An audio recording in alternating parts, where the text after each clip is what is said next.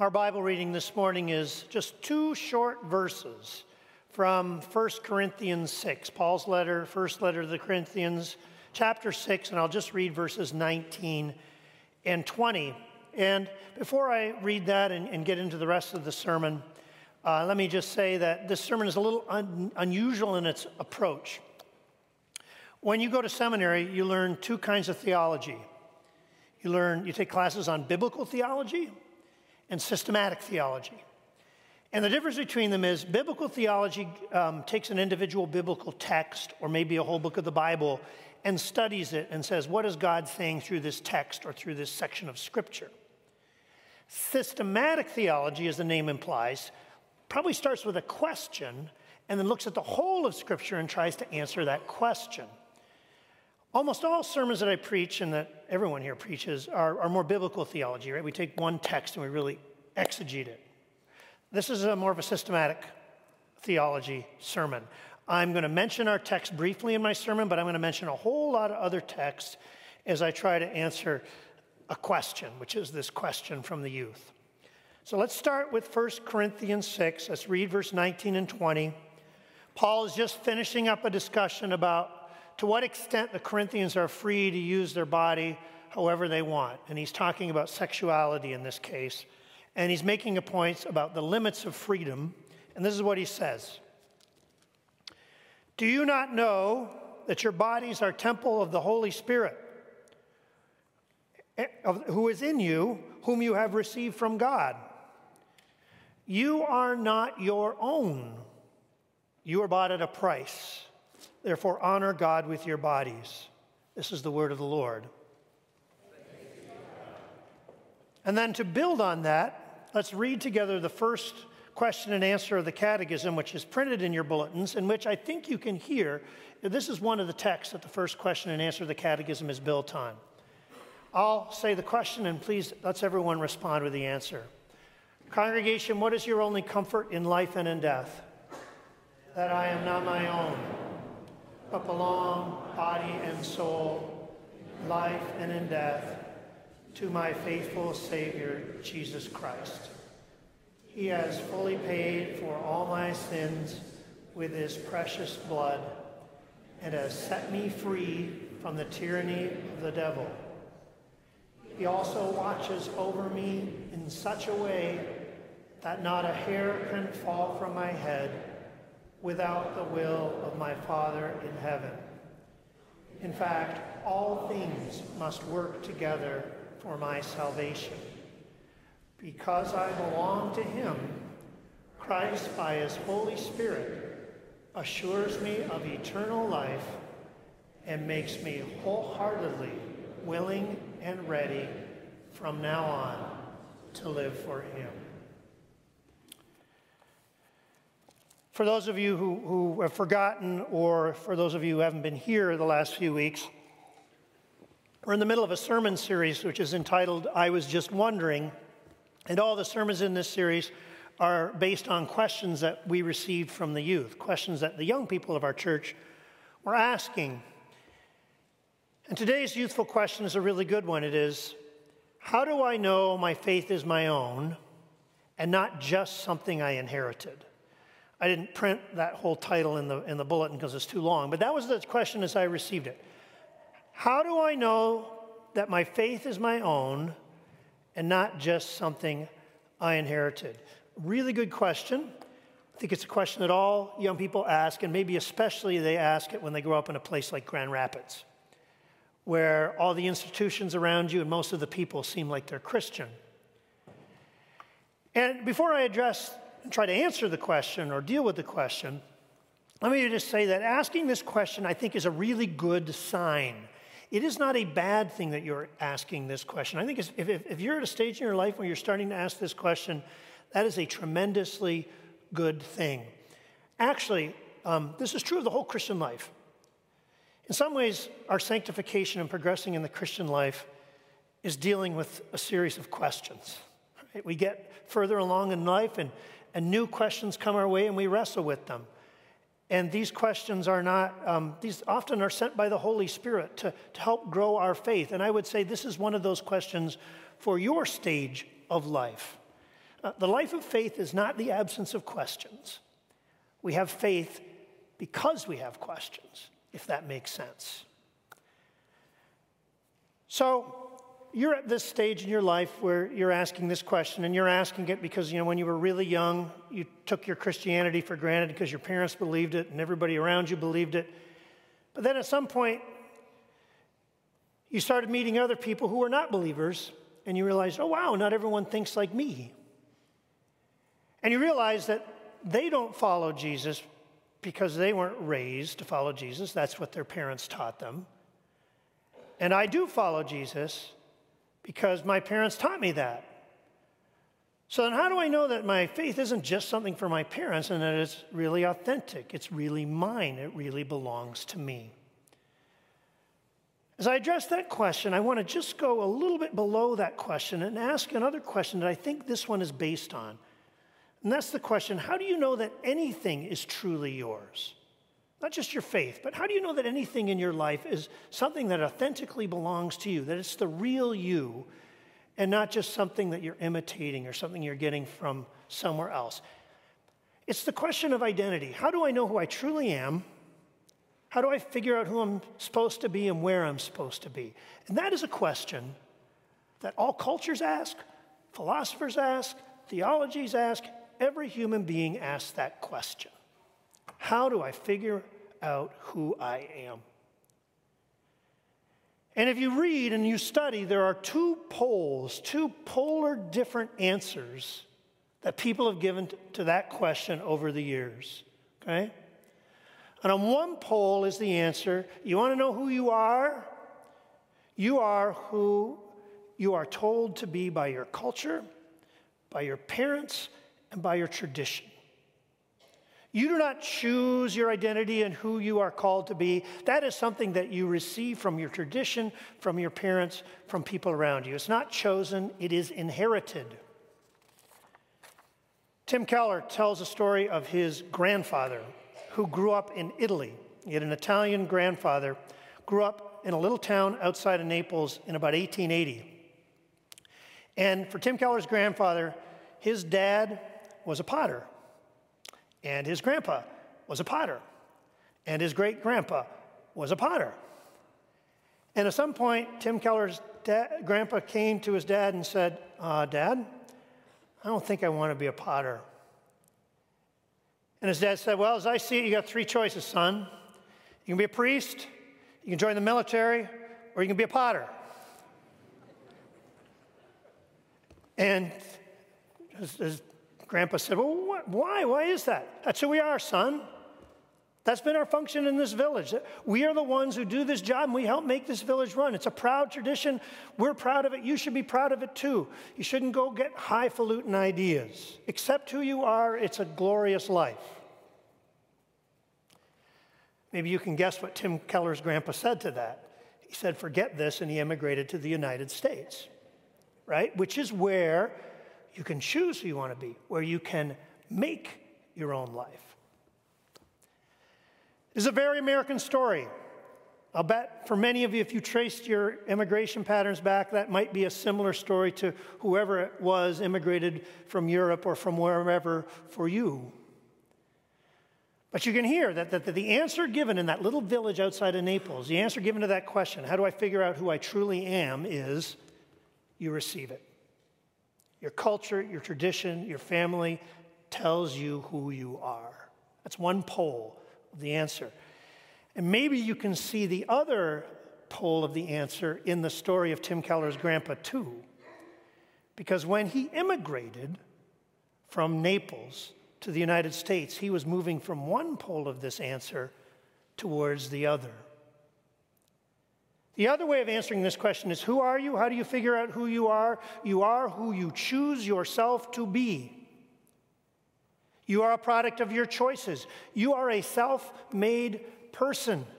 Follow your dreams, stick to your dreams, and you can be anyone you want to be. This is a very American answer. Climb every mountain, ford every stream, follow your rainbow until you reach your dream. Sound of music, that's how we roll. Invictus, the poem. I am the master of my fate. I am the captain of my soul. Today in our society, the pendulum has swung completely over to the other side. We are a product of our choices, we make ourselves. And if you grow up in this culture, young people, you are trained in this answer. And just one piece of evidence for that. Let's talk about Frozen. Okay, Frozen. I know I'm treading on thin ice here because I've already taken on Taylor Swift. and now, so there'll be no females in this, in this congregation will like me at all. Um, Frozen, arguably the most popular Disney movie of the last 10 years, right? I think there's probably a few uh, young people who dressed up as Elsa when they went up for Halloween in their younger days, right? That happened. And one of the most, uh, the best things about the movie is the songs, right? There's all kinds of great songs, and, and I'll bet there's some people here who know all the songs. What is the central song of the movie? The, the, the pillar. It's Let It Go, right? Let It Go. Elsa sings it. What's going on in Elsa's life when she sings it? Well, Elsa's a person who, who lives in a world where everybody is constrained. Everyone's telling her what to do. Everyone's telling her who she should be. Everyone's putting her in a box. And what does she do? She busts out. She goes off on her own, by herself, an individual, and she goes to her place and she sings her song, and this is what she sings It's time to see what I can do to test the limits and break through. No right, no wrong, no rules for me. I'm free. Let it go, let it go. I'm not going to actually sing it. and then later she says in the song, I'm never going back. The past is the past. Right? So you can hear the answer, right? What's the answer? You can hear it. How do you figure out who you are? Push aside all those constraints, push aside what everyone says, and forge your own path. Now, to be fair to Frozen and to be fair to Elsa, in the context of the movie, if you really look at it carefully, I'm not sure that the song is, is uniformly a good thing. I think there's, it's possible that in the context of the movie, Elsa ends up in a different place. But as the culture uses that song and likes that song, they take it as an anthem for that kind of freedom, for this kind of answer. So, if you're growing up an American kid today, in our culture, we are trained to say, the self is truly yours is whatever you make it to be, what you choose. And just as one more piece of evidence that that's happening to you, young people, that you, young people, are being trained this way, it's in the, the way the question was presented to me. When I was presented this question by the young people, the question was, How do I know my faith is my own and not just something I inherited? Can you hear the prejudice in the question? How do I know my faith is my own, something I chose? Then I know it's authentic. But if it's just something I inherited, it's not authentic. Now, never mind what our culture says, and never mind what Elsa says or anyone else. What does the Bible say? Where does the Bible come down on this, this pull between yourself as something given to you and yourself is something you choose? Well, somewhere in the middle. But if we're honest, if we read Scripture completely, the, the pendulum is more towards the size uh, yourself is something that you receive. It is a gift. It is something given to you. On one hand, the Bible does have absolutely strong things to say about the importance of the individual, right? The individual matter to God, and that, that starts right from Genesis 1. You are made in the image of God. You. Okay? So that's a strong message of your individuality matters to God. You as a person, you're important to God. So God cares enough to put his image in us. And, and, and, and that, to be fair to um, that, that doctrine, that we are made in the image of God, you can make an argument that that is the basis of human rights and individual rights for Western society, right? So the individual matters in Scripture. The individual matters to Jesus. When Jesus comes to this world, he doesn't treat people as a mass, he sees people as individuals. He sees blind Bartimaeus crying out in the streets of Jericho, and even though everyone else says, just keep going, Jesus, he goes over and talks to him and heals him. He sees the children are looking for blessing, and even though the disciples say, shoo, he looks at them as individuals and blesses them as individuals. A woman touches his garment as he's moving through a crowd on his way to a really important engagement. What does he do? He stops and talks to her and blesses her. So individuals really matter to Jesus. And furthermore, in Scripture, individual choices, the choices you make as individual people also really matter. Um, you can see that because of the laws in the Bible. Our choices affect ourselves, they affect the people around us, they affect the world. And, and, and every single law and every single commandment in Scripture, where the, the Bible says, do this and don't do that, tells us that our choices matter to God. So the Bible is very strong on our individuality. I don't want you to miss that part of it. But at its root, the message of Scripture is your true self is something gifted to you by God, something constrained by God, something that you receive. You were made in the image of God, yes, but you were made in the image of God. You're made in the image of God, but you are not your own boss. You have a Lord who holds you accountable. Think of our Bible passage. You belong to God. And then built on top of that, our, our, first question and answer of the Heidelberg Catechism, which we say with affection I am not my own, but I belong, body and soul, in life and in death, to my faithful Savior, Jesus Christ. I'm constrained. My life is given to me. Think of Psalm 139. You are fearfully and wonderfully made, right? There's an emphasis on your individuality, but before a word is on your tongue, God knows it completely. He hems you in behind and before. And if you were to sink down to the depths of the earth, even there his right hand would hold you fast. Think of the call stories in Scripture. God is calling individuals. Moses, you're going to lead my people out of Egypt. Isaiah, you're going to be a prophet.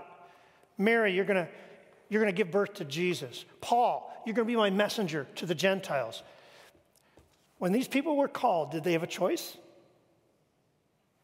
This call was something they received. Now, their choices after that mattered a lot. Of course they did. But the basic call, the root of the thing, was not something they made, it was something that they were given.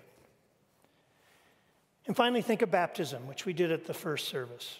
What's the body language of baptism?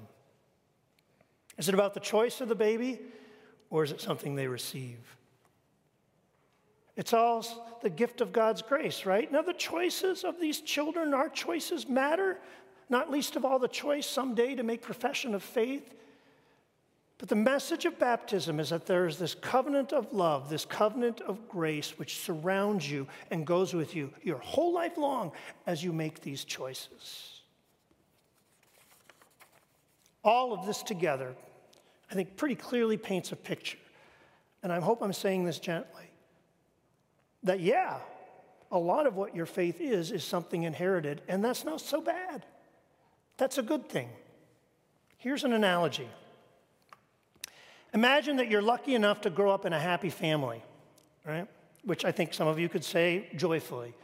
Both your parents love you pretty well, and you know, you, you get along reasonably well with your brothers and sisters. You only fight 75% of the time, which is a, which is a good ratio. And you know, when you, when you have something bad in your life, you're supported. When you have something good in your life, they come around and celebrate. You have a good, you have a good family life. Would you ever stop and ask the question, how do I know that this is my real family and not just something I inherited? You never ask that question. He would just say, Thank you, Lord, that I was born into this. All you young people and all you people here today, you've been born into a blessed family of grace. You've been baptized into the community of a God who loves you and cares about you as an individual. You've been baptized in the community of Jesus Christ, who came to this world to walk with you and gave up his life for you. And into the Holy Spirit, who, who creates this community and makes it a family of support and love and grace. This is something you inherited, and it's a wonderful inheritance. Lucky you. Blessed are you. I know there's still part of the question that you asked that remains. Okay, Peter, you've made a really good case.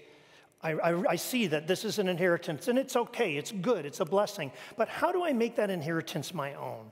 How do I own it? How do I make it mine? Well, I think the answer to that part of the question is it has to do with what you do. If you're asking that question, I think it's a sign that it's time for you to do something in the church. Most of your young life when you're growing up in faith is pretty passive, right? People talk to you a lot about God and you just sort of sit there and receive it, okay? Your minister talks at you about God and you listen. Your parents talk to you about God and you listen. Your Sunday school teachers talk to you about God and you listen. But at some point, if, if this is working, you make a change. And instead of just listening, you start doing. Instead of just receiving the love of Jesus, you start letting it pass through you. And if you're asking this question, maybe it's a sign that it's time for you to start listening and start doing something. Find your place within the community.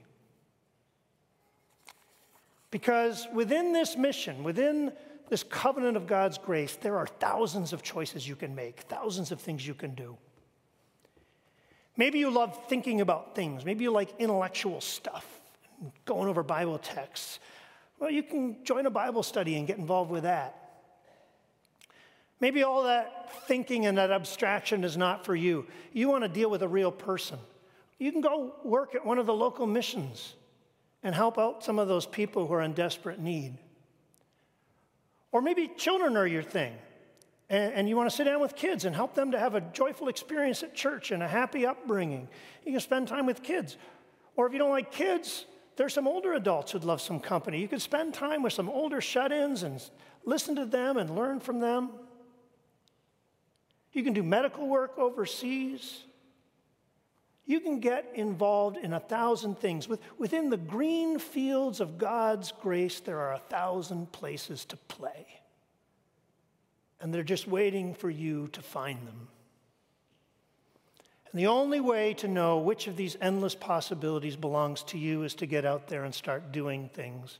And then when you find a place where you bless others and it makes your heart sing, then you'll know that you found where you belong. And then this faith of yours will not just be something that you inherited, but it will be joyfully your own. Amen.